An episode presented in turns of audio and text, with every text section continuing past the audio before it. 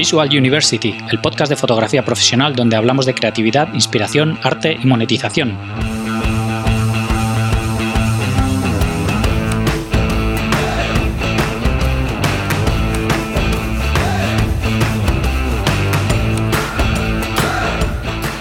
Bienvenidos al episodio 101 de Visual University. Soy Gonzalo Manera, fotógrafo profesional, y hoy tenemos con nosotros a Ainhoa Sánchez, fotógrafa deportiva especializada en náutica.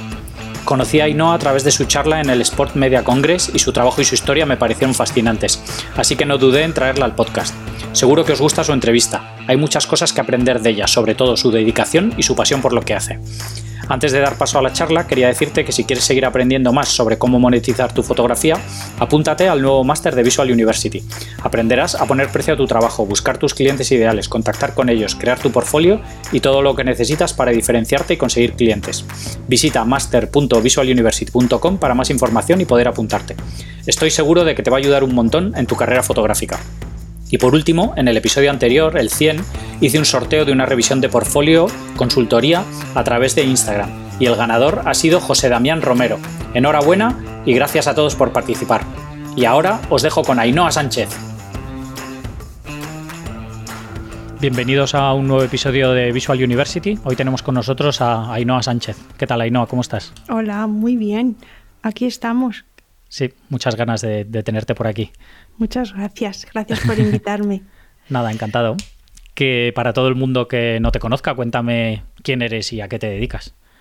Bueno, pues um, como bien has dicho, soy Ainhoa, Ainhoa Sánchez, y, y, me dedico al mundo de, de la fotografía deportiva eh, y es, estoy especializada en el mundo náutico, en, uh -huh. en la fotografía de regatas.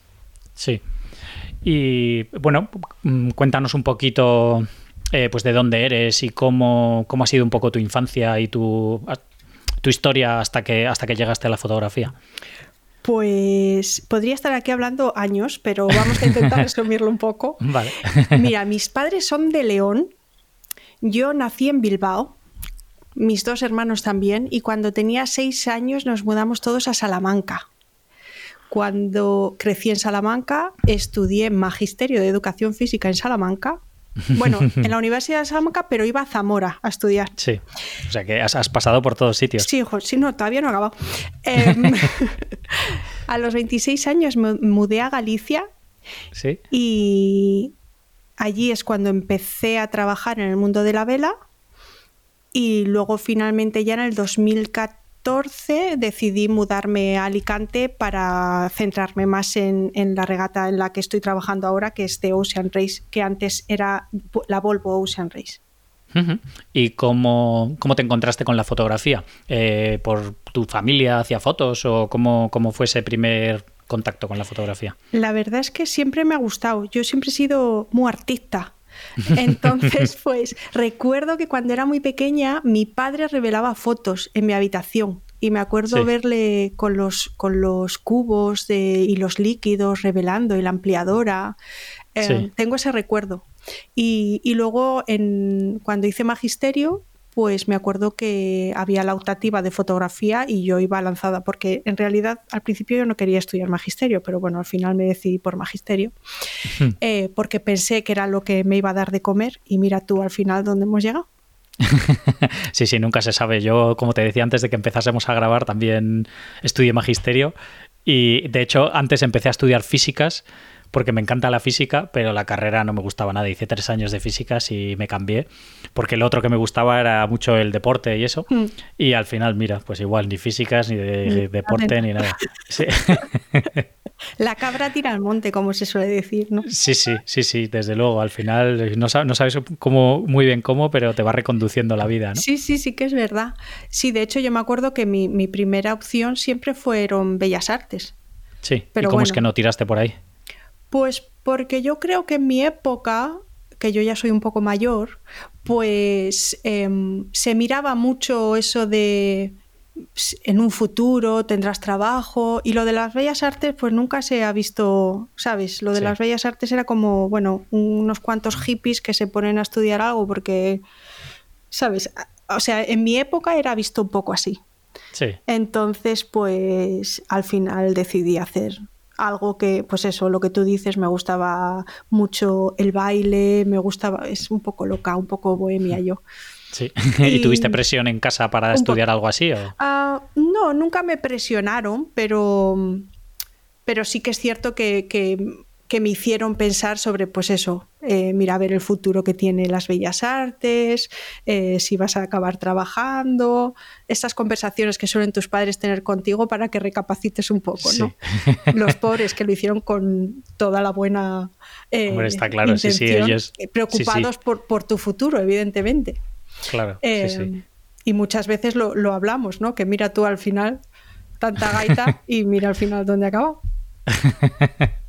Pero bueno. Y, claro, y entonces al principio de qué, de qué hacías fotos, porque, porque bueno, dices que, esto que hacías fotos desde que siempre te ha llamado la atención y tal, y, que eras la típica que siempre ibas y hacías las fotos de las reuniones familiares y cosas así, o... No, no, eh, es que es algo o sea, yo, por ejemplo, me voy de vacaciones y yo no llevo la cámara conmigo. Es que suena mm. un poco raro. Ya te he dicho que soy un poco rara.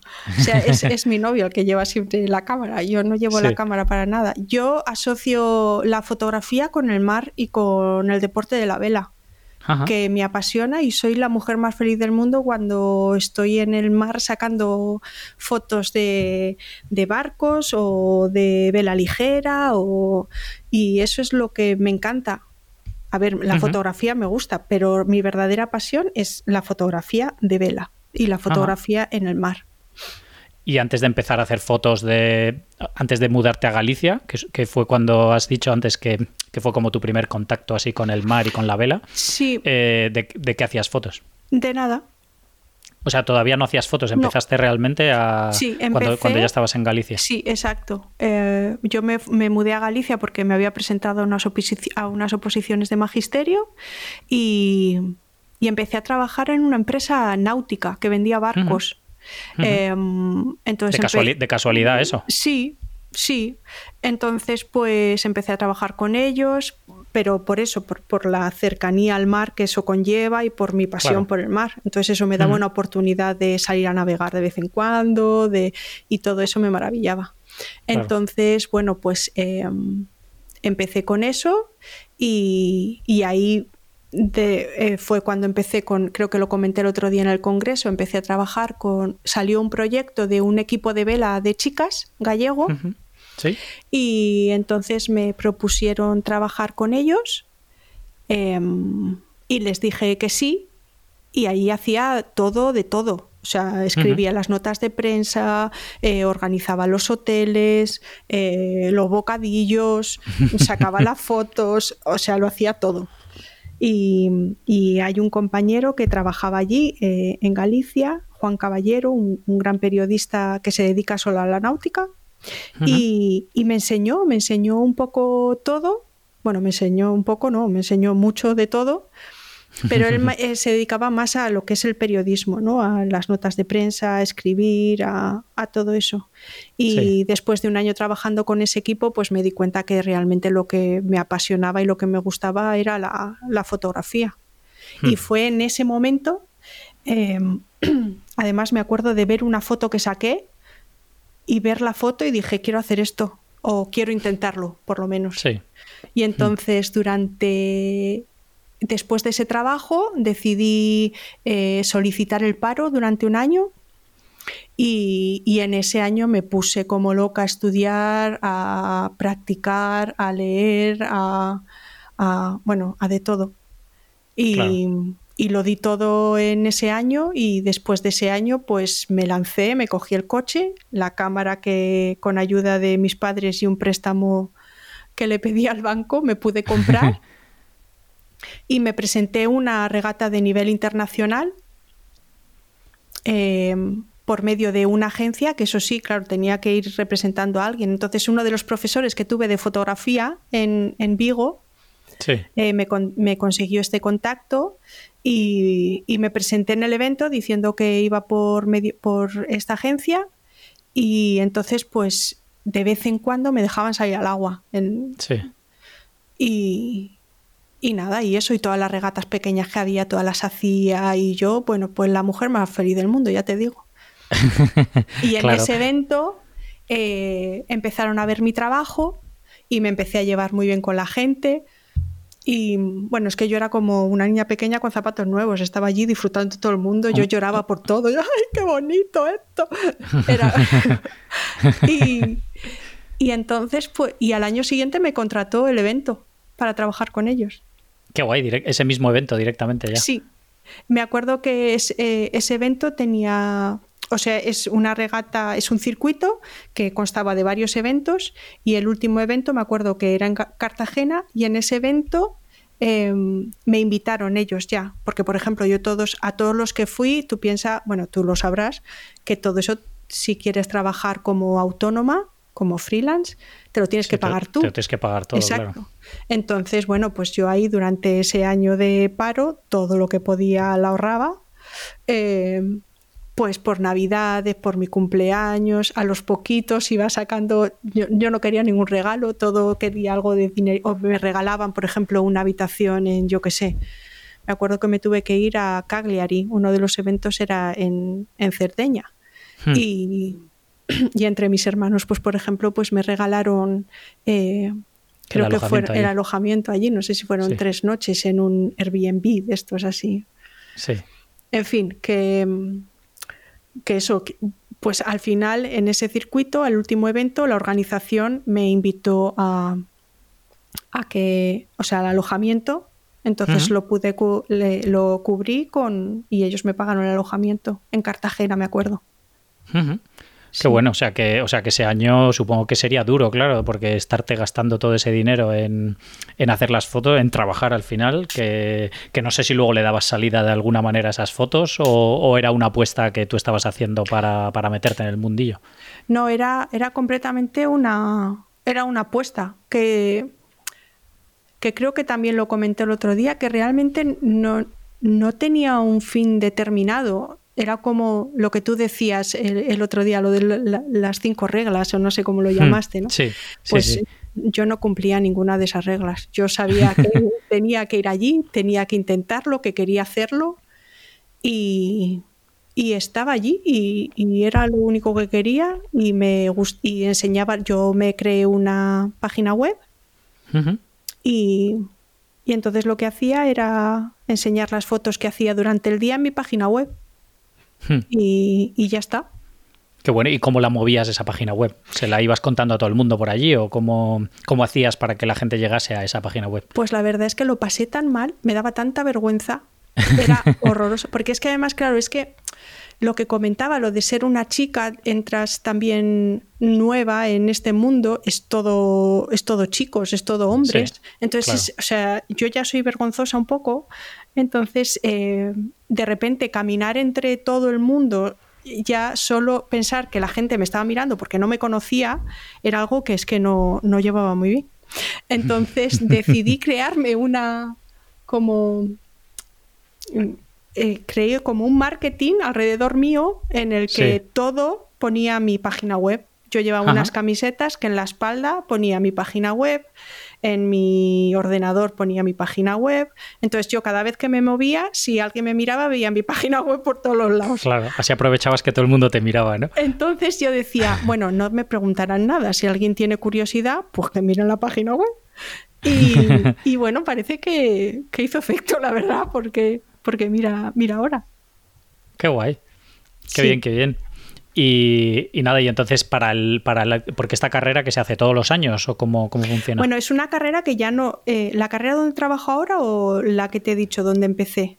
Ah, bueno, porque donde empezaste no es la misma que en la que estás ahora. No, no, no, no. Eh, yo empecé con una, con un circuito que se llamaba Audi Medcap, que se, que se hacía en el Mediterráneo y que era a nivel internacional barcos de todos los países, unos barcos preciosos que sigo enamorado de ellos, los TP52, y que hay un circuito que, sigue por ahí dando vueltas, pero ya no está patrocinado por Audi. Em, yo empecé en ese circuito y es un circuito más o menos pequeño que tenía creo que cinco eventos al año em, y ese se hacía cada año.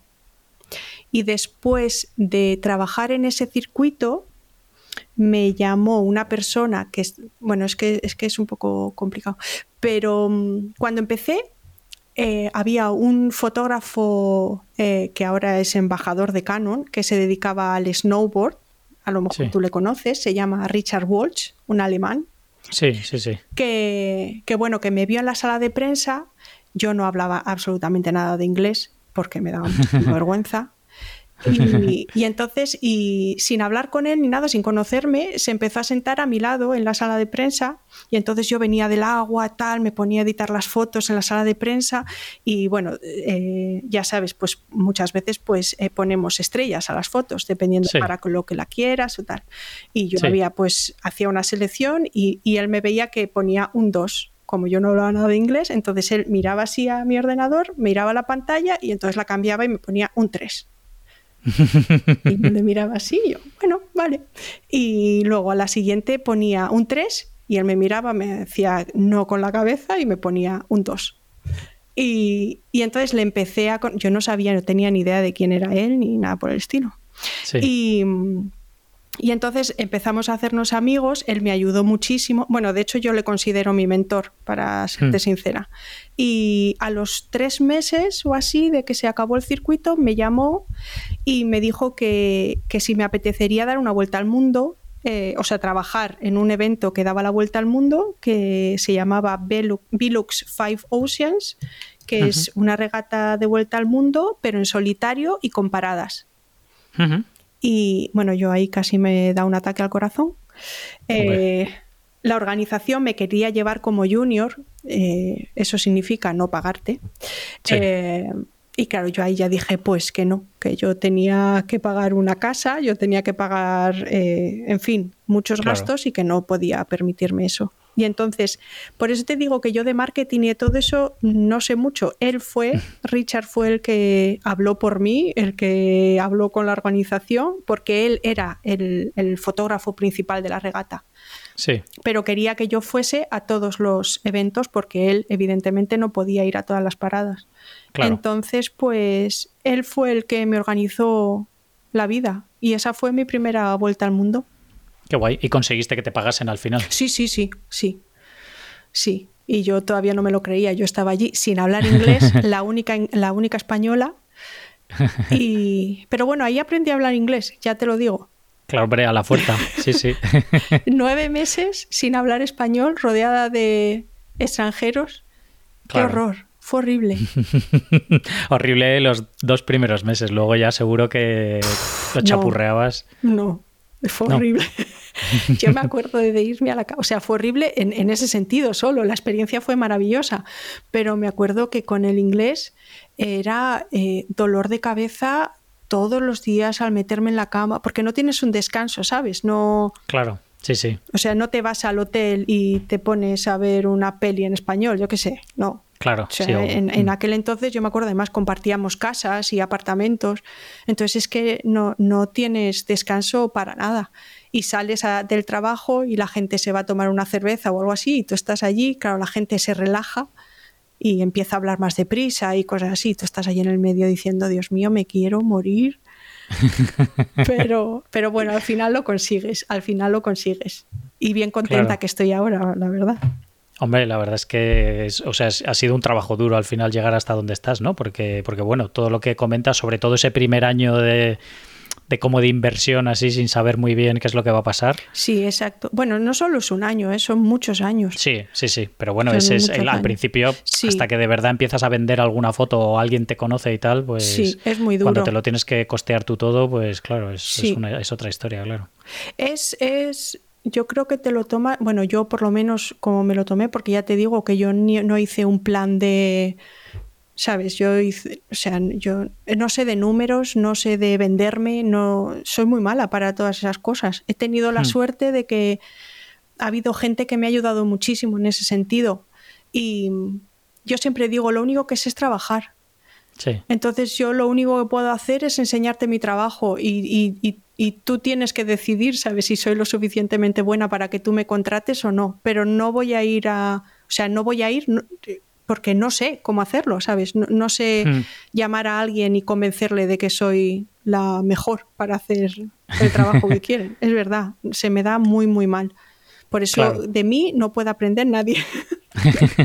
bueno, en muchas cosas sí. Todo esto del trabajo duro y de tu, historia me parece muy interesante y una manera de verlo que al final a lo mejor lo hiciste con más pasión que con más cabeza. Seguro que sí. O sea que si a lo mejor hubieses dicho, va, pues mira, me voy a planificar y voy a invertir en esta serie de eventos, pero luego con las fotos voy a hacer tal, voy a hacer cual, no sé qué, que a lo mejor hubieses tardado menos, nunca se sabe, ¿no? Pero que, pero que al final es esa pasión y esas ganas de hacer las cosas bien y de invertir tu tiempo y tu dinero y todo en eso es... Eh, bueno, es una manera de diferenciarte del resto también, ¿no? Y de decir, mira, esta soy yo, esto es lo que hago y, y, bueno. Sí, es, pues contratarme o no, ¿no? Pero, pero es así. La verdad es que yo creo que, que sí, yo, yo todo lo tengo que hacer con, con esa pasión y ese sentimiento, ¿sabes? Y no creo que no soy capaz de hacerlo. Hmm. Ni, ni, eso ni, ni, nada, para serte sincera. Tengo que poner el corazón en todo lo que hago, si no, no. Claro. Qué guay, me parece, me parece una buena actitud al final. Y yo creo que además en el mundo de la fotografía o, eres apasionado de lo que haces o, es muy fácil venirte abajo, ¿no? Porque, porque lo que tú comentas, que, ha sido un proceso muy largo llegar a donde estás, que no ha sido que fuiste de casualidad a una regata al lado de tu casa y, te contrataron, sino que ha sido un proceso y, es muy fácil abandonar si, si, ves que la cosa no funciona a mitad de ese proceso, ¿no? O cuando ves que las cosas se ponen difíciles. Sí, y además yo creo que también eso la gente lo ve Em, a ver, yo por ejemplo, cuando te digo, cuando empecé, cuando de repente cogí mi coche y, pedí el préstamo para mi cámara, bueno, todo esto que te digo, yo me acuerdo, hmm. empecé a conocer, pues eso, en las salas de prensa conoces a los periodistas que están metidos en el mundo y tú sabes que eso es fundamental para tu trabajo. Claro. Y, y bueno, a mí me miraban como diciendo, ¿quién es esta? ¿Quién es esta?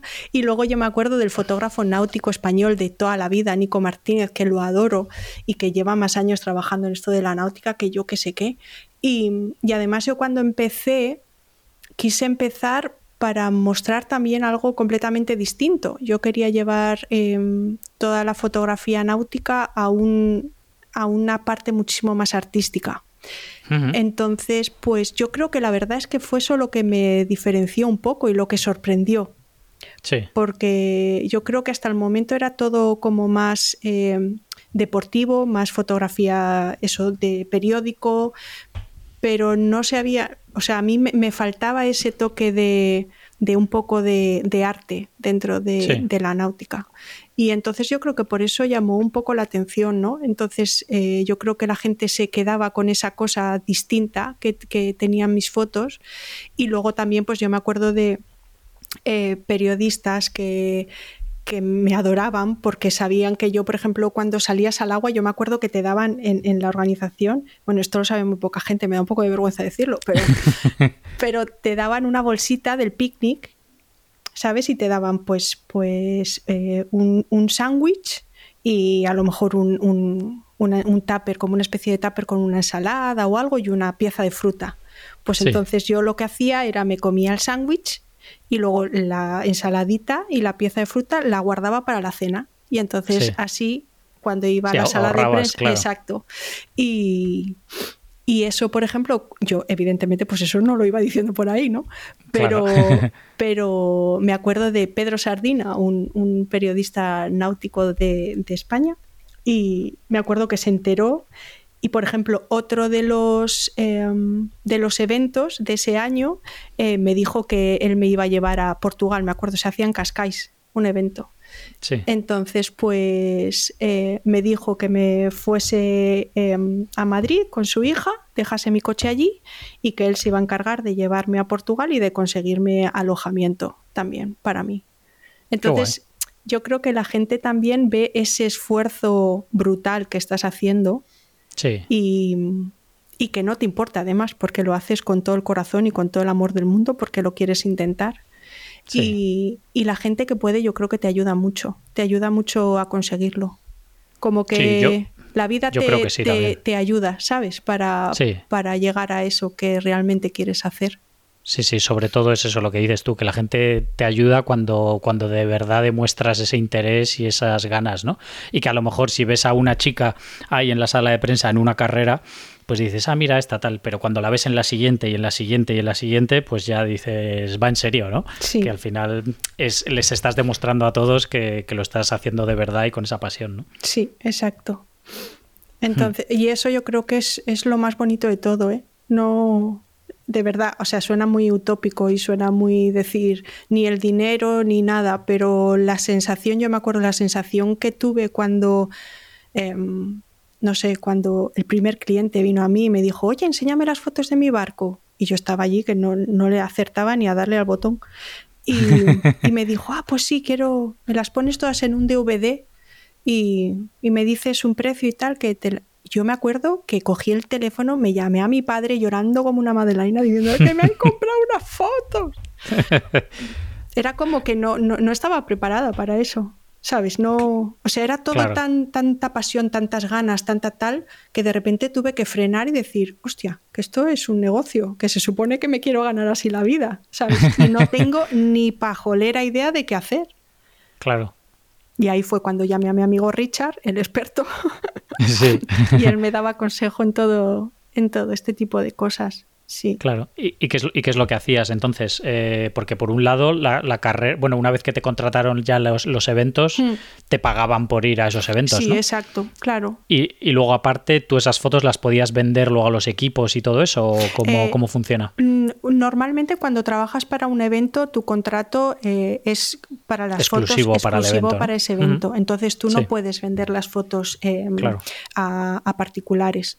Eh, porque normalmente eh, los normalmente los equipos tienen un contrato también con ese evento en el que también tienen derecho a esas fotos.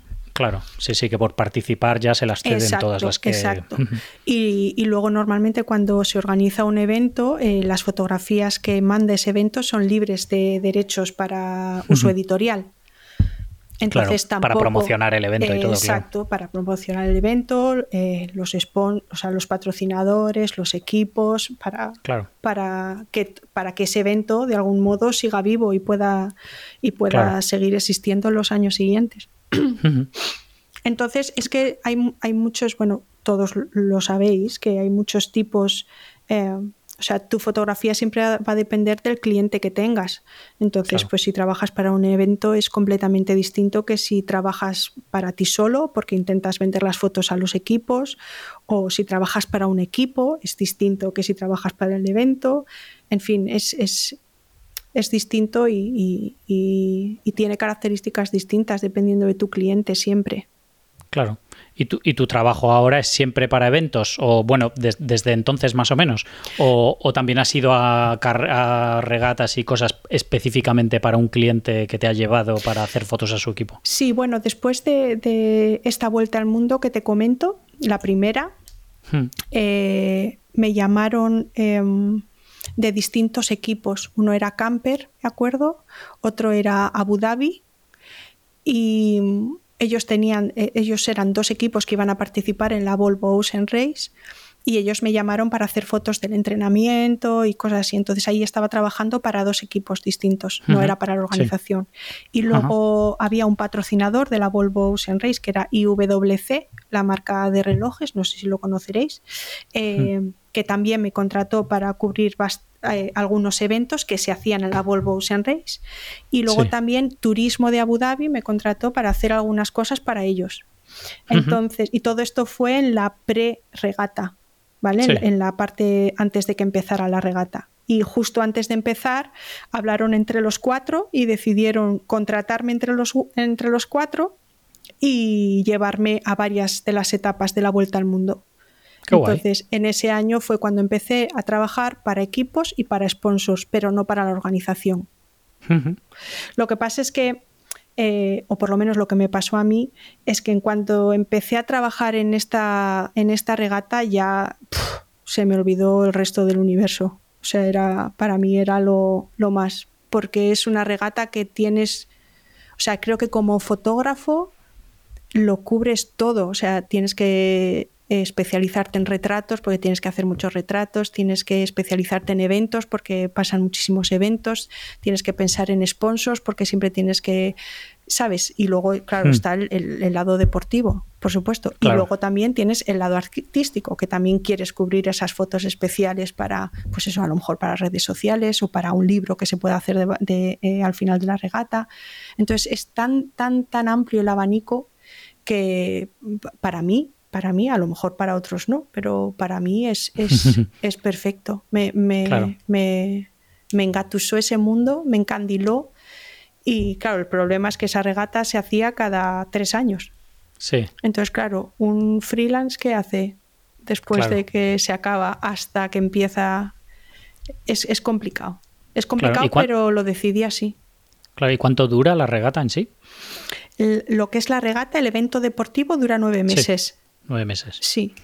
Más, pero bueno, también hay bastante trabajo previo, ¿no? Como estabas comentando antes. Sí, claro, depende de, o sea, lo que es el evento deportivo, empieza la salida de la regata es em, en octubre em, y la llegada, o sea, la etapa final suele ser a finales de junio. ¿Vale? Pero claro, luego, por ejemplo, antes de la salida hay como una leg cero que se llama, em, o una etapa cero, o un prólogo, depende de las cosas, de, cómo se llame. Em, eh, donde los barcos tienen que participar pues, para probar sistemas de, pues, sistemas de seguridad. Eh, luego los barcos también empiezan a entrenar antes porque tienen que formar los equipos. En fin, pasan muchas cosas como puede pasar en otro cualquier deporte, ¿sabes? Antes de lo que es la, carrera o lo que sea, pues hay unos entrenamientos detrás, hay un elegir al equipo, en fin, todo eso que si formas parte de la organización como yo, te tienes que encargar también de cubrir todo eso. Porque no solo es sacar las fotos, también es saber organizar las fotos de otros fotógrafos que te llegan. Porque si tienes suerte, cada cada equipo debería, de, bueno, es, debería, eso lo digo yo siempre. Lo mejor sería que cada equipo tuviese un fotógrafo oficial del equipo, porque es como mejor puedes contar la historia. Evidentemente, el fotógrafo de la organización... Eh, que, sí, tiene que estar a todo. Exacto. Entonces no cubre de la misma manera eh, un equipo. Eh, claro porque tienes que encargarte de, todos los equipos, de más de, bueno, de muchas cosas. Son los equipos, la organización, los patrocinadores, muchas cosas. Claro. Entonces, y en eso se basa el trabajo entre regatas, en la organización de todo el material em, y la organización de lo que te viene para, para la siguiente regata. Claro. ¿Y cómo o cuándo entraste a trabajar ya eh, haciendo todo este trabajo para la propia carrera? Pues cuando empecé a trabajar para equipos fue en la regata 2011-2012, la siguiente era en el 2014-2015 y en esa eh, me contrataron para ser fotógrafo oficial del evento. Y en la siguiente, que fue en el 2017-2018, me contrataron ya para, para, ser la directora del departamento de fotografía. Hombre, Em, por una parte tiene, iba a decir, tiene sentido. Bueno, eso lo veo yo. Pero claro, yo, yo tengo, había trabajado con equipos, había trabajado con sponsors y había trabajado para la organización. Entonces, quieras que no tienes un, conocimiento muy amplio de lo que necesita cada uno. Y cuando trabajas para los equipos, sabes eh, de qué se quejan los equipos que no cubre la organización. Y cuando trabajas para un sponsor, sabes eh, qué es lo que piensan o qué es lo que echan en falta de un equipo o de la organización también. Entonces, cuando llegas a la organización, sabes también un poco cómo lidiar con todo eso o, sabes, intentar cambiar o mejorar lo que crees que los equipos echan en falta o intentar explicar a los equipos por qué eso no existe. ¿Entiendes? Cuando, cuando tienes tanta experiencia, ese abanico de experiencia, pues entonces, claro, ahí te es más fácil el trabajo. Sí, sí, sí, puedes lidiar con los dos lados y conocer su postura, claro. Exacto. Sí, sí, puedes ser capaz de ponerte en su piel, digamos. Sí, y así siempre es mucho más fácil trabajar. Claro. ¿Y esos años entre regata y regata, qué, qué hacías? Porque ahora eh, como comentas, tienes un montón de trabajo entre una y otra de toda esta preparación, ¿no? Pero esos, esos años antes de entrar a trabajar en la regata, ¿qué pues hacías en esos, esos años? Porque al final son años, ¿no? De, parón. Pues rezar. eh, sí, se pasa mal, porque mm, tú piensas que tampoco puedes, o sea, si realmente lo que quieres hacer es esto, que era lo que yo quería hacer, em, no te puedes embarcar en ningún proyecto grande. Claro. ¿Sabes? Porque va a llegar un momento en que voy a tener la oportunidad de irme a esta regata y lo voy a intentar o lo quiero intentar. Entonces, eh, siempre intentas buscar proyectos pequeños o, bueno, yo fue en, este em, periodo de tiempo también fue cuando monté la, una galería de arte en, en Galicia, en Vigo, y un estudio de fotografía y, pero bueno, en cuanto me llamaron de, en aquel entonces era la Volvo Ocean Race, para, para ser la fotógrafa oficial de la regata, pues eh, se acabó la galería y sí. Sí. claro, porque si además luego tienes que desaparecer casi un año entero, pues. Claro, claro. Es que ese es el problema. Que... Hmm. Y no puedes esperar. Si tienes un cliente, tampoco puedes decirle al cliente, oye, espérame que dentro de un año voy a volver. Claro, sí, sí, si fuesen 15 días aún, pero un año. Claro, o si, a ver, que también tengo compañeros de trabajo que nos hemos pasado trabajo, ¿sabes? Oye, mira, yo no puedo ir a este evento, puedes ir tú o tal. Y claro, pero yo, ¿sabes? Tampoco le voy a decir a un compañero, oye, cúbreme esto durante un año, que luego después de un año voy a venir yo y te vas a ir a tu casa. Pues eso tampoco se puede hacer. Claro. Entonces es algo que tienes que, si quieres hacer, o sea, si estás dispuesto a arriesgarte, porque yo también, sabes, corría el riesgo de que al final me dijesen, mira, eh, no, hemos encontrado otra persona o queremos probar con otra persona y, y, no, y no vas a participar. Entonces, claro, yo, sabes, que no te, o sea, que yo estaba esperando, pero que tampoco nadie me había dicho que me iban a contratar, ¿sabes? Sí, que no tenías ninguna seguridad de eso, claro. Exacto. Entonces, hmm. sí, sí, pues claro. Es, que es, complicado, es difícil, sobre todo por eso, ¿no? Por la cantidad de espacio que hay entre un evento y otro, claro. Sí, es por eso que normalmente es muy difícil, por ejemplo, hasta que llegué yo, creo, em, que no se habían repetido fotógrafos en, la Volvo Ocean Race. Hmm. porque es, muy difícil, es muy difícil cubrirlo siempre porque entre medias, pues, pues tienes que ganarte la vida y tienes que entonces es, complicado. Claro. Es sí, sí, no creo, que, no creo que te paguen como para aguantar hasta la siguiente. No. es que son tres años, ¿eh? ya pueden pagar, madre mía. Sí, sí, por eso te digo, pero que, bueno, que al final también, a ver, no, te digo que lo justifique que te tengan que pagar eso, ¿eh? pero que, bueno, que, eh, que para cubrir una carrera de esas eh, paras tu vida durante un año prácticamente y desapareces. Sí, por eso también es difícil encontrar, o sea, la gente puede pensar, wow, qué pasada, tal, pero es difícil encontrar a gente que esté dispuesto a, a dejarlo todo por, por, esto y luego volver. Sí, es, es, a ver, es muy bonito, pero es bueno lo que hablábamos, que es muy sacrificado y tiene muchos, bueno, en fin, que si te apasiona, pues sí, eh, pero si no estás muy convencido, pues no, no, no lo haces. Claro. Sí, sí, desde luego. Y cuéntanos, porque eso es lo que, lo que me tiene a mí intrigado. Cuéntanos cómo es eh, un poco el, el, o sea, durante, una vez que empieza la regata, sí. Eh, cómo es un poco el día a día tuyo de una regata, porque son nueve meses. Hmm. Eh, pero cada barco va un poco por donde le da la gana, ¿no? O sea, que no hay unas boyas ahí flotando en mitad del mar que tienen que pasar por ahí, sino que tienen que llegar a X sitio y cada uno va por donde quiere, ¿no? Sí. Entonces, ¿cómo, ¿cómo es un poco la logística y el trabajo diario de, cubrir un evento de estos? Por, por donde quieren no, no van, no. pero mm. porque además tienen, bueno, en algunos casos tienen em, puntos donde tienen que pasar pero normalmente por las eh, condiciones meteorológicas, por las corrientes, por todas esas cosas, normalmente todos ya sabes más o menos por dónde van a ir, claro. siguen una ruta eh, que se supone que es la mejor. Eh, donde se la juegan es cuando alguno de ellos deciden ir por otro sitio, evidentemente. Em, Entonces, pues bueno, yo en la regata pasada, por ejemplo, decidí eh, em, dar la vuelta al mundo y no volver sin paradas, yo tampoco. Es decir, que hmm. hay veces, bueno, hay mucha gente en la regata que va a cada etapa y cuando es la salida y los barcos están navegando, vuelve a casa y luego se va para cuando los barcos ya están llegando a la siguiente parada. Pero yo o sea que cubren solo un pelín antes y un pelín después de, cada puerto, digamos, o de cada etapa. A ver, en realidad tú piensas que esos barcos no, o sea, no descansan porque están navegando y tú estás recibiendo el contenido y tú tienes que estar pendiente de esos barcos 24 horas al día durante todos los días, esos nueve meses. Hmm. Entonces, la gente no descansa. Es decir, tú trabajas domingo, lunes, martes, días a las 3 de la mañana cuando pasa algo en el barco. Y luego además también piensa que la franja horaria en cada país donde van avanzando esos barcos es, diferente, eh, es diferente. Entonces, es, o sea, es un evento que durante nueve meses tú estás que no sabes ni dónde viven, ni la hora que es, ni el día, ni, nada de nada.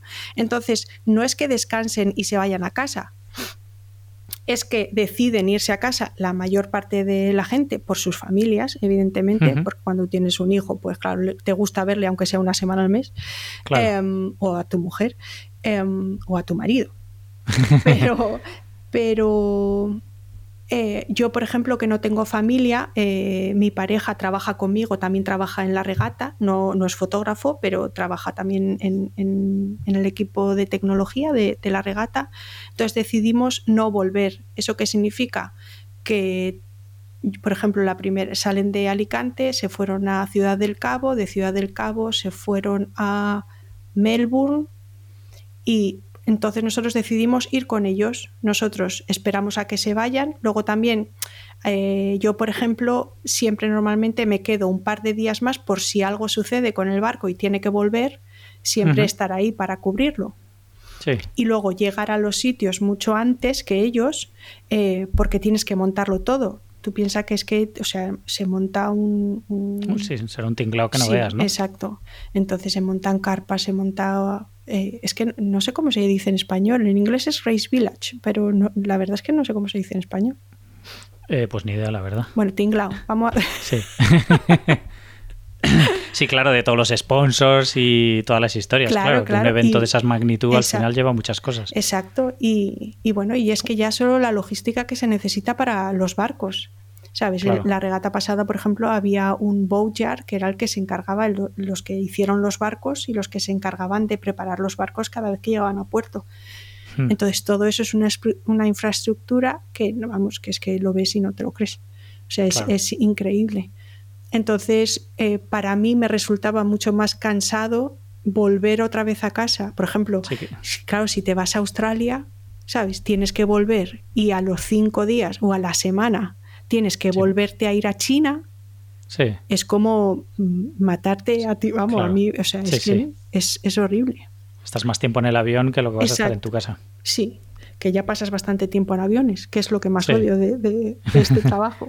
Claro, porque tú, por ejemplo, en ese caso, desde Ciudad del Cabo a Melbourne vas en avión, que no hay ninguna, ningún tramo que vayas con los barcos ni nada intermedio, digamos, ni vas en un barco nunca ni nada. No, no, no, no. En los barcos van los reporteros a bordo, que os comenté el otro día en el Congreso, y, y luego yo a veces eh, yo, bueno, porque yo he sido la que, está, la que ha estado en el helicóptero esta última regata, pero hay un fotógrafo que va con la televisión y que si en la trayectoria se ve que los barcos pueden llegar pues, a ciertos puntos donde están lo suficientemente cerca de la costa y se puede eh, em, logísticamente también mandar hmm. al helicóptero eh, hacia allá, pues entonces ahí nos vamos. Y eso también es una movida bastante buena.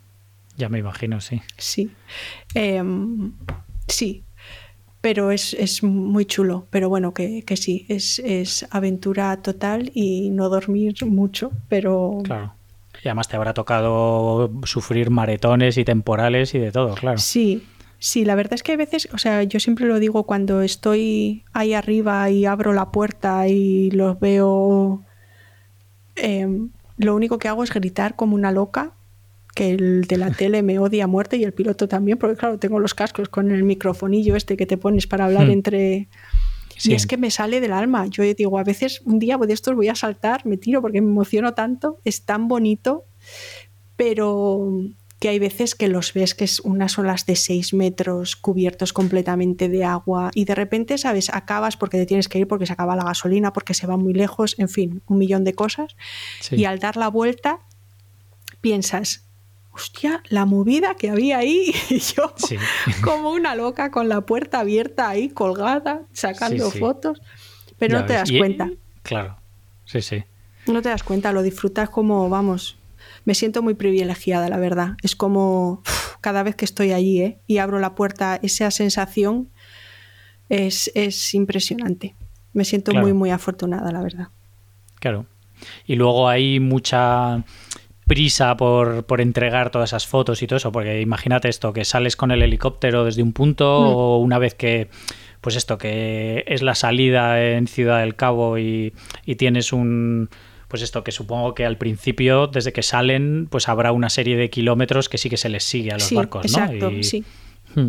Y entonces, eh, una vez que vuelves con ese material, hay mucha prisa por entregarlo y por para los medios y todo eso. Lo mando desde el helicóptero.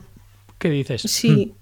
Allí tengo alguna foto muy graciosa eh, y bueno, y en Instagram siempre lo ponía la mejor oficina del mundo. Yo tengo mi ordenador y en el momento es en el que te digo de, bueno, no, miento. Cuando estoy sacando las fotos, en el mismo momento que veo que hay alguna que, que vale la pena o que hay alguna que hay que mandar, las mando directamente desde la cámara, eh, las mando y el año pasado estaba Marina, eh, mi amor Marina, ¿qué haría yo sin ella?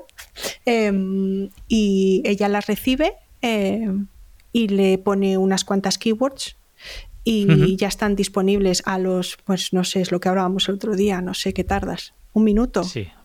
Bueno, también piensa que en un helicóptero lo de la conexión tampoco es que digamos que va, ¿sabes? Claro.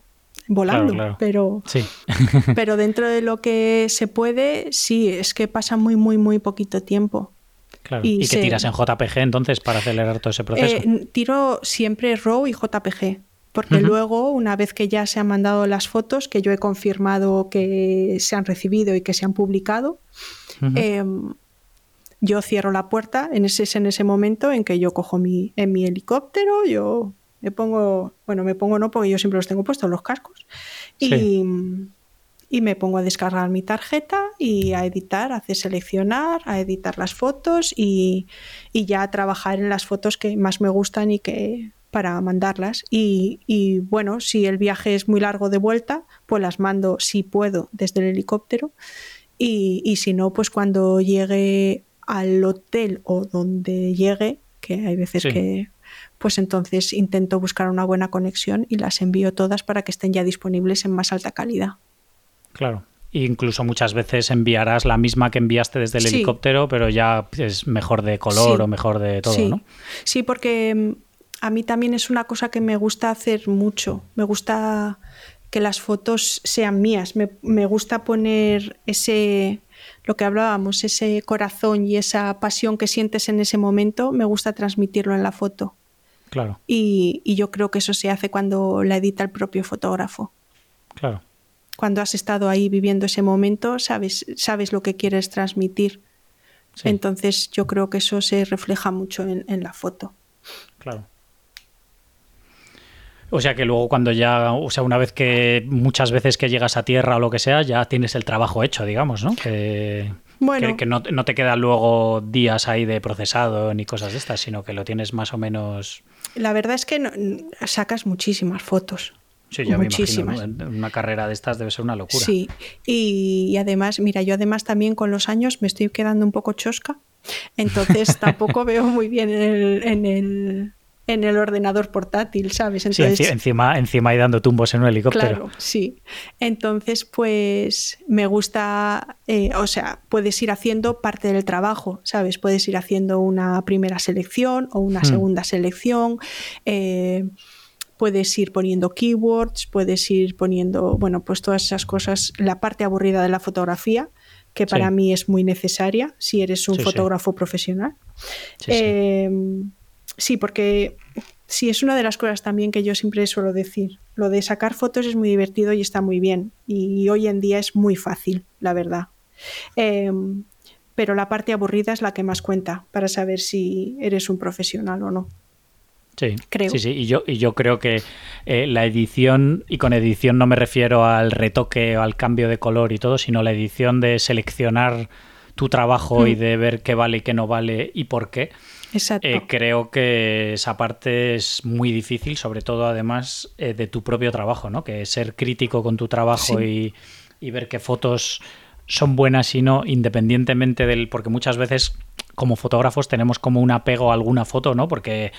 Eh, pues en ese momento lo viviste de alguna manera o, porque te costó mucho hacer esa foto y le tienes un apego cuando en realidad pues es una castaña de foto, ¿no? Que tú le tienes un apego especial por, por X cosas pero que no, que no se transmite en realidad en la foto, ¿no? Entonces ser capaz de hacer una edición sincera de ese trabajo tuyo propio, quitando esas, esos sentimientos es, muy difícil, ¿no? Y creo que ahí tienes toda la razón en que se nota el trabajo de alguien profesional a alguien no mm. profesional. Sí. Mm. Y, bueno, y, que todos tenemos que sacar fotos que tampoco nos son nuestras fotos favoritas. Te quiero decir que tienes que sacar la foto de la marca de no sé qué con el fondo de no sé cuál y también tienes que saber, no sé, dar prioridad. Si en ese momento tú tienes que mandar antes esa foto, antes que la foto de tu vida que has sacado en el momento exacto, pues te tienes que guardar esa foto y mandar la otra. Y, en fin, que, hay un trabajo muy, muy duro y muy y, mucho trabajo, vamos, después de pasarlo bien y después. Entonces, por eso te digo que, hay una, una, primera fase del trabajo antes de lo que es eh, el procesado y, la edición con Lightroom y ponerle todo ese amor, pues hmm. todo ese trabajo pues es el que suelo hacer. Si, si, me da tiempo, el que suelo hacer en el helicóptero. Luego ya cuando llego, normalmente yo siempre viajo con dos o sea, con mi ordenador y luego una pantalla grande. Hmm. Em, entonces me gusta ya editarlo con más amor y con más cuidado en, la, en la pantalla grande. Claro. Bueno, o sea que cada viaje debe ser una locura, ¿no? Entre todos los bártulos que debes llevar de equipo, más la pantalla, más tu ropa, más todo. Porque además si das, si das la vuelta al mundo, tienes que llevar ropa de todo tipo, de verano, de invierno, de, y mogollón de ropa de lluvia, de todo. Bueno, cuanto, yo creo que también cuanto más viajas, más aprendes a viajar y a empaquetar tus cosas. Pero nosotros siempre llevamos uniforme y eso facilita mucho las cosas. Puede que no te guste, puede que sí, pero eso facilita mucho, mucho la vida. Y luego también nosotros somos una empresa muy grande, entonces nosotros todo, absolutamente todo lo movemos por contenedores. Hmm. Normalmente tienes eh, doble por ejemplo, de cuando necesito flashes, yo tengo que tener dos juegos de flashes para llevarlo en cada contenedor, porque hmm. van en rutas alternativas. Van alternados, ¿no? Exacto, exacto. Entonces, pues todo en la regata, todo lo que te puedas imaginar, todas las carpas, todos lo, todo tiene que ir doble porque si no no sería, o sea, no seríamos capaces de llegar. Tiempo, claro. exacto. Entre algunas etapas no da tiempo a llegar para que se monte, para, entonces siempre tiene que haber dos. Entonces, eh, siempre que se puede, intentas meter todo lo que se puede, evidentemente, en, esos contenedores y ir lo más ligero posible. Nosotros los fotógrafos, pues es un poco complicado, que eso daría también para otra entrevista, a ver cómo lo de viajar en avión con todas las cámaras y con todo, eso es, eso es muy complicado. Es una locura, claro. Sí, pero, pero se hace. Claro. o sea que y tú llevas entonces los, los monitores, llevas los mandas en contenedor. no los llevas tú en tu equipaje. Por ejemplo, eh, no, eso se encarga el departamento de tecnología. Eh, los chicos de tecnología nos montan todo y, se encargan de que tengamos, eh, pues eso, la pantalla, el ordenador, el teclado, los enchufes. Eh, Qué guay. Todo. Sí, la conexión y todo. Exacto, mm. sí. O sea que te montan como una oficina en cada punto, digamos. Sí, claro. Bueno, es que sí, el, el, el, tinglao, como lo vamos a llamar a partir de ahora. es, impresionante, de verdad. No, o sea, yo creo que no te das cuenta hasta que no trabajas allí, por decirlo de alguna manera. Sí, sí. Ya me imagino. Sí, es, increíble lo que hacen eh, toda la gente que monta todo y los chicos de tecnología es, es impresionante. Claro. Que al fin y, al cabo mi trabajo es el más fácil. Yo llego allí, me pongo a hacer fotos y listo. Sí, bueno. Eh, a lo mejor el de tecnología lo piensa y dice, joder, mira, está ahí subida en el helicóptero retocando fotos. Eso es verdad. Bueno, todos me tienen mucha envidia. Hombre, sí, hombre, tiene, que ser muy, tiene que ser muy chulo, pero, pero bueno, hazlo también. y, una vez que llegas a casa después de una regata de estas, hmm. eh, debes tener una resaca post-evento y de hasta habituarte otra vez a, a, la vida normal, digamos. Tiene que ser complicado ese cambio, ¿no? Sí, es también muy duro, em, muy duro. Sobre todo al, ritmo que estáis trabajando y de repente durante nueve meses y luego de repente estar en tu casa tranquila. Sí, es estar rodeada de gente, eh, no saber dónde duermes, eh, eh, no sé, desayunar en hoteles todo, el rato, con, rodeada de todos tus compañeros, cenar con todos tus compañeros y de repente, pues eso, si vives solo, llegas a casa, como a mí me pasaba las primeras veces, no, es, es, es, muy raro, es muy raro y muy tienes una sensación de vacío muy, muy grande. Muy grande. Es, es duro. Es duro. Eso sí, lo necesitas porque llega un momento en que, o sea, la gente es. Bueno, tenemos un médico que viaja siempre con nosotros y que el pobrecito mío no, no, no da basto porque si la gente no se cuida, o sea, no se cuida nada. La gente en estos tipos de eventos pues trabaja muy, muy duro y sin descanso y todos nos pensamos que, el trabajo no va a salir si no estás tú y es mentira, ¿sabes? ¿Sabes? a mí me da la sensación, yo me acuerdo, yo en el 2014-2015 en China me puse mala, pero como no recuerdo que me había puesto nunca. Y, me acuerdo del médico diciéndome, es que no, puedes trabajar, que te tienes que quedar en la cama, no puedes trabajar. Y yo le decía, no, no, pero es que si no, es que yo tengo que trabajar porque si no trabajo yo... Y él me decía, ¿qué? ¿Tú crees que se van, van a parar los barcos? ¿Se, va a parar la regata? ¿Por qué, no? Y, es cierto, la verdad es que, es que es así. Que, y si no te cuidas tú, no, no va a haber nadie que, te cuide. O sea, te quiero decir, tienes que tener tu cuidado con... y y un poco dosificar el esfuerzo y, ser. Pero bueno, que eso también lo vas aprendiendo, ¿sabes? Que es muy fácil decirlo. Yo, por ejemplo, es muy fácil decirlo ahora que ya llevo cuatro vueltas al mundo. Claro. Pero en la primera me dices que descanse y te mando a Cuenca. Sí, sí, luego además que en este tipo de eventos y de vida, digamos, pues siempre comes mal en hoteles, en, comes cuando puedes a deshoras y comes cualquier cosa que te dan y, y, lo mismo con el sueño y lo mismo con todo, ¿no? Hmm. Entonces... En este evento es verdad que en ese sentido también nos cuidan, ¿eh? Se intenta hacer un menú em, con el médico que, que va con nosotros. Es decir, que eso, bueno, es que, es que tiene, o sea, es que son nueve meses, ¿sabes? No es un evento de un fin de semana, es que son nueve meses. Y tienes que cuidar a la gente que tienes allí porque. Sí, sí, te tienen que durar los nueve meses. Aunque sea egoístamente, por lo menos tienes que pensar que te tienen que aguantar nueve meses. Sí, sí. Claro. Exacto.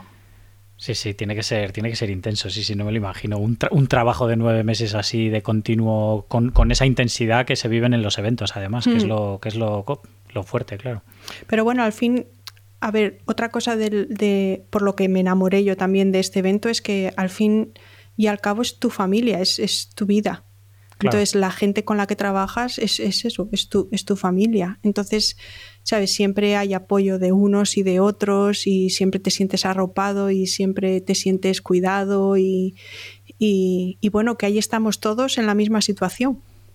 Entonces, quieras que no, eh, y que hay muy...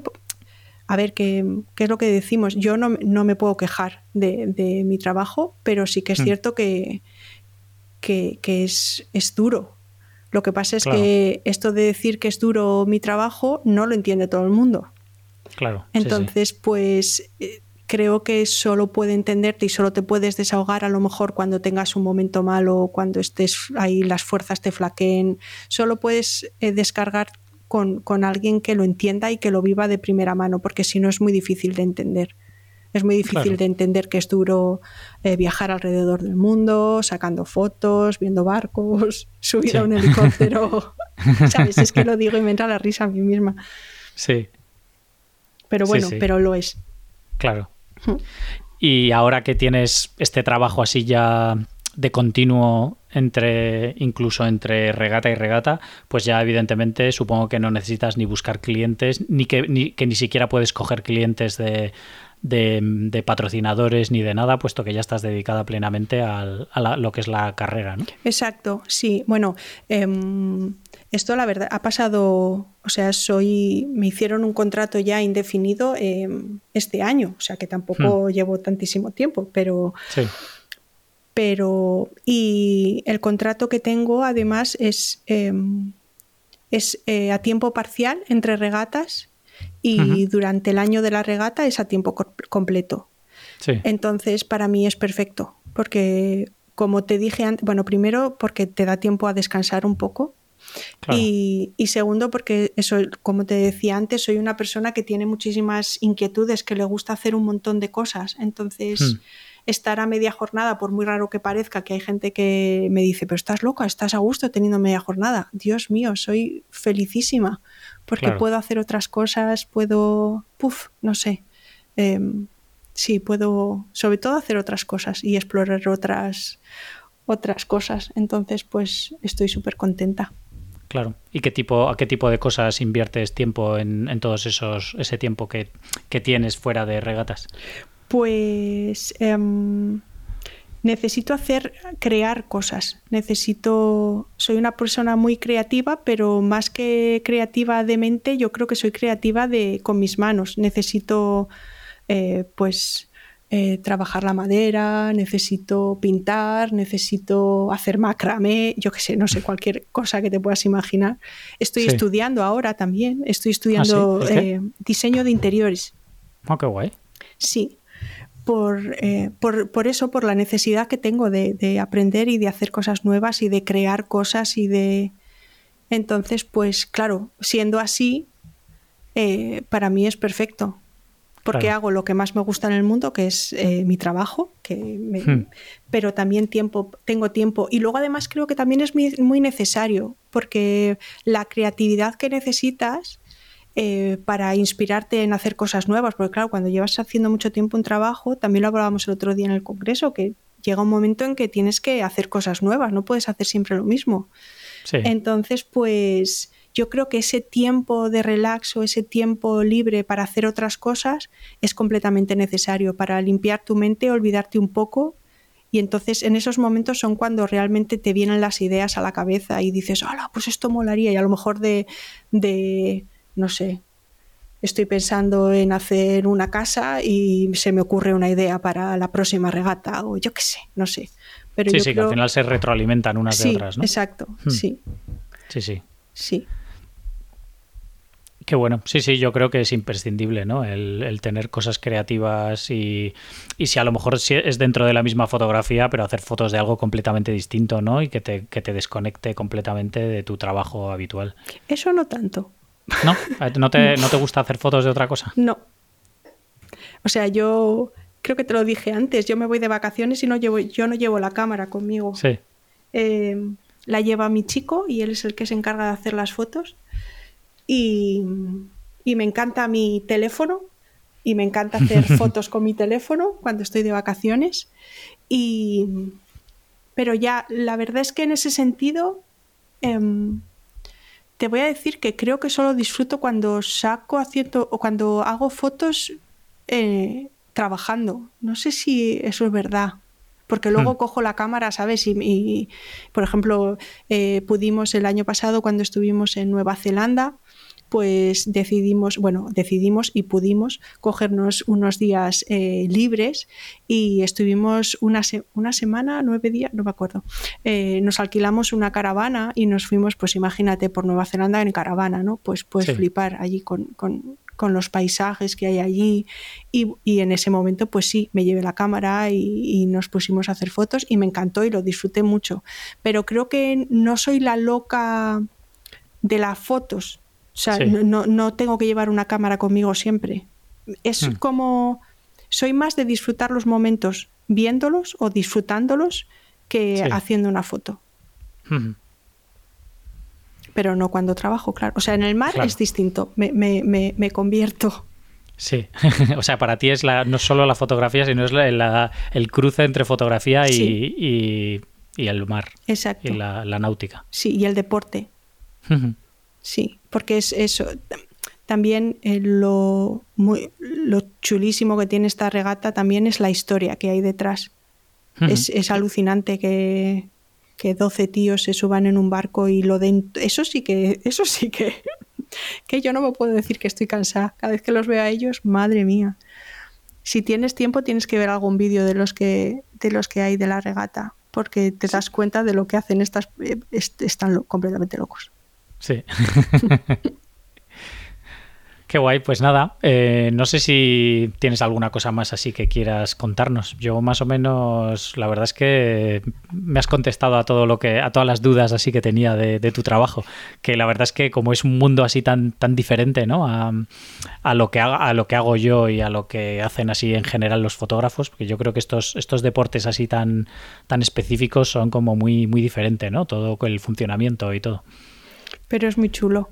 Sí, sí, sí. Me encantaría poder, em, en el Congreso, por ejemplo, lo, decía, me encantaría poder cogeros a todos los que estuvisteis en el Congreso y, traeros a Alicante y subiros a un barco todos para que por lo menos eh, sepáis lo que es, ¿sabes? Y, tengáis la experiencia de subirte en una animática y que todo se mueve, que...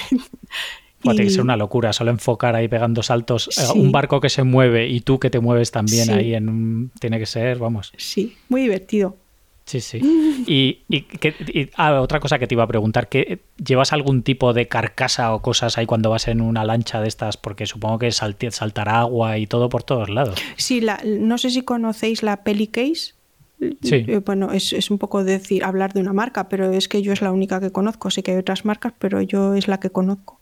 Hmm. Y que son eh, son maletas que normalmente se venden para la armada y para el ejército y tal, pues... Sí, que son estancas exacto, y todo que si se caen al agua flotan. Sí. Entonces, pues claro, eso, es, eso te da la vida. Claro. Entonces tú, em, ese es un es uno de los principales instrumentos que debería de tener un fotógrafo náutico, que yo al principio no lo tenía, ¿eh? ojo, que también te adaptas, exacto, y que te adaptas a lo que a lo que sea. Si no la tienes, pues tienes mucho más cuidado o lo llevas más protegido. O es igual que en, en, una neumática, pues es muy difícil cambiar de, objetivo. Claro, sí, sí, lo que llevas puesto ya está. Exacto, pero bueno, cuando puedes, cuando llega un momento en que tienes tres cámaras y tienes el lujo de tener un, gran angular en una, uno medio en otra y un tele en otra. Pero cuando tienes ese lujo, evidentemente cuando, cuando empiezas no tienes tres cámaras y tres objetivos y una peli case y yo qué sé. Claro. Entonces, bueno, eh, te adaptas a, lo que, a lo que tienes y, y ya está y las tapas de alguna manera las cámaras mientras vas ahí haciendo fotos, porque supongo que salpicará agua y todo y se, si las llevas ahí, la llevas ahí colgada o en la mano, eh, la verdad al final el, agua del mar es malísima para sí, todo. es lo peor, es lo peor del mundo. Em, la verdad es que yo para eso he, o sea, he sido bastante bruta. Em, la he llevado siempre, o sea, tengo las em, las fundas que, que, pones a las cámaras para, para la lluvia, em, pero es que me manejo muy mal con ellas y me pongo muy nerviosa. Entonces, al final, sí, cosas. Claro, mm. pero es que no es, ¿sabes? No es estar en, un sitio parado con la funda y que te cae el agua y, ya está, y ahí está. No es tener que meter la cámara en la pelicase, eh, salir zumbando con la neumática, botando todo el rato, parar de repente, sacarla, porque claro, tú no estás con la cámara en la mano todo el rato. Para moverte, si el mar está muy duro, tienes que cerrar, o sea, es imposible llevar ese peso, eh, mantenerte de pie y sacar, es muy difícil. Entonces, normalmente lo que se hace es tú metes la cámara en la caja, vas hacia donde quieras ir todo lo rápido que puedas o depende de la posición que quieras coger. Cuando llegas a ese punto, la neumática para, pero claro, no es un coche. O sea, tú al, chico que lleva la... Porque luego otra cosa, depende, o sea, tú, tú, si tú trabajas en el agua, tu fotografía depende, iba a decir el 50% del tío que te esté llevando en la, en la neumática. Claro sí, sí, de los ángulos de dónde te lleve, claro. Exacto. Y, ya no solo es el ángulo, porque tú puedes tener muy claro dónde, dónde quieres situarte, pero claro, el viento, el mar, las olas, las corrientes, ¿sabes? Es que no es tan fácil coger, No, es, no es eso, no es un coche y decir, ay, vamos a parar aquí, que este es el punto exacto y luego, claro, que tampoco vienen los barcos por donde, el punto exacto donde tú crees que van a ir. En fin, que, es un poco. Sí. es un poco complicado. Pero, pero bueno, que eso también yo creo que es, que es la gracia y lo bonito que, que tiene. Que nunca te puedes esperar nada seguro. Siempre hay algún cambio, siempre te tienes que adaptar a una, a una situación distinta. Qué guay. Pues, pues nada, eh, cuéntame dónde puede la gente seguir lo que, lo que vas haciendo, ver tu trabajo y, y sobre todo supongo que no sé si durante las carreras además vas publicando fotos o estás tan centrada en eso que ni siquiera puedes actualizar tu Instagram en todo ese tiempo. Mira, ves, pues por ejemplo aquí sigo siendo rara. Em, por ejemplo, mi Instagram ahora mismo lo tengo, la verdad es que bastante abandonadito. Em, y ahora es cuando más tiempo tengo. Eh, cuando trabajo sí que lo, suelo actualizar y suelo hacer las stories porque me gusta mucho, la gente me ha preguntado mucho siempre, entonces me gusta mucho pues enseñar a la gente el helicóptero donde voy a subirme o cómo llevo el equipo en el helicóptero o, o por ejemplo la salida, una vez que he sacado las fotos que necesito, me gusta coger un 30 segundos de vídeo para subirlo a la story de Instagram. Em, pero una vez que pasa eso, eh, es como que...